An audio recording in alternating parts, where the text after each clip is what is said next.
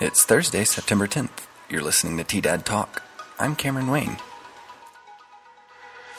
Today in the news, a winter storm in September catches us off guard, and in the state, we'll touch base on Colorado's red flag gun law, and the world polls are now open to vote for your favorite toy to be inducted into the Toy Hall of Fame. The finalists are likely to bring back feelings of nostalgia, so stick around. Support for today's podcast comes from Chronicle News Media, presenting their free business marketing service Project 360 to help reconnect businesses with their audiences. For more information, call 719 846 3311.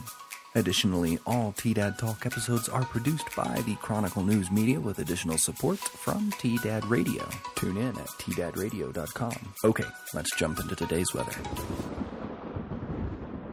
Well, we started the day off a little cloudy and moving into sunnier weather as the day progresses in the mid 40s for the high. Tonight, slight chance of rain and lows around 40 degrees. For Friday, sunny skies return, warming us back up to a high near 70 degrees. Now, here's the news. A winter storm warning continued across the majority of southern Colorado on Wednesday with heavy snows and freezing temperatures impacting the region. The National Weather Service predicted a wintry mix of precipitation to continue into Thursday before switching to rain as temperatures rise. By Thursday night, they expect little or no ice nor snow accumulation, and on Friday, temperatures are expected to return to the 70s. The Tuesday night storm caused some closures and late starts, and San Isabel Electric reported that snow caused scattered power outages to approximately 1,880 members. By noon Wednesday, the cooperative was down to just 300 meters out. Happening in the state in the seven months after Colorado's red flag gun law went into effect in January, allowing judges to order the temporary seizure of firearms from some people deemed a significant risk to themselves or others, there were 73 cases filed across 19 counties.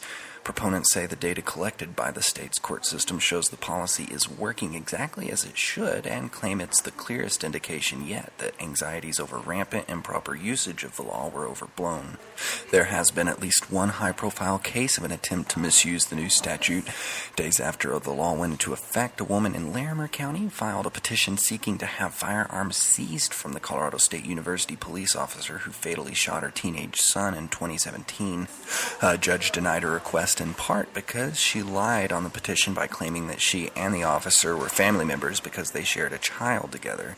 Family members, roommates, and law enforcement are among the limited group of people who can file a petition seeking a gun seizure order called an extreme risk protection order under the red flag law. While opponents of the law pointed to the Larimer County situation as an example of how it could be misused, those in favor of it said it was a clear cut example of the policy working exactly as it should, since the case was quickly tossed out. Here's how the law works law enforcement or someone close to a gun owner petitions a judge to have that person's firearm temporarily seized through the civil court system. If the order is granted, the judge must rule within 14 days whether to extend the seizure period and prevent the person from purchasing more guns for up to 364 days. Records from Colorado's court system show that 11 temporary seizure petitions have been denied. Judges have declined to extend temporary orders another six times.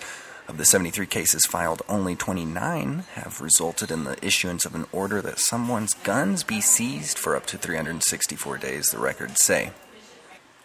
Happening in the world, the Strong National Museum of Play in Rochester, New York said the 2020 finalists for induction into the National Toy Hall of Fame are Baby Nancy, Bingo, Breyer Horses, Jenga, Lite-Brite, Masters of the Universe, My Little Pony, Risk, Sidewalk Chalk, Sorry, Tamagotchi, and Yahtzee.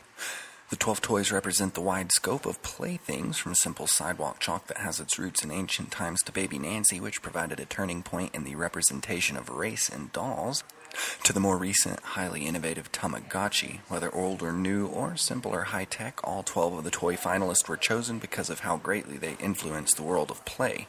Three of the inductees will be chosen by a panel of judges, while three will be chosen by the public via the Player's Choice ballot at toyhalloffame.org. Voting is open September 9th through 16th. Happening today, not too much going on, but Mount Carmel is still offering virtual online classes. To check them out and see what's going on, visit their website, mountcarmelcenter.org. As always, for a deeper look into today's stories and topics, visit the Chronicle News website, thechronicle-news.com, and support your local journalism with a subscription. Thanks for sticking around for another TDAD Talk. If you like this podcast, be sure to click that subscribe button below and also drop us a message on our TDAD Radio Facebook page and let us know how we're doing. I always love hearing all the creative ways we can continue to make what we do here at the Chronicle even better. Another special thanks to the Chronicle News Media Group and their Project 360 services, free to help local businesses reconnect with their audiences. This is Cameron Wayne. Have a great day. This is Chronicle News Media.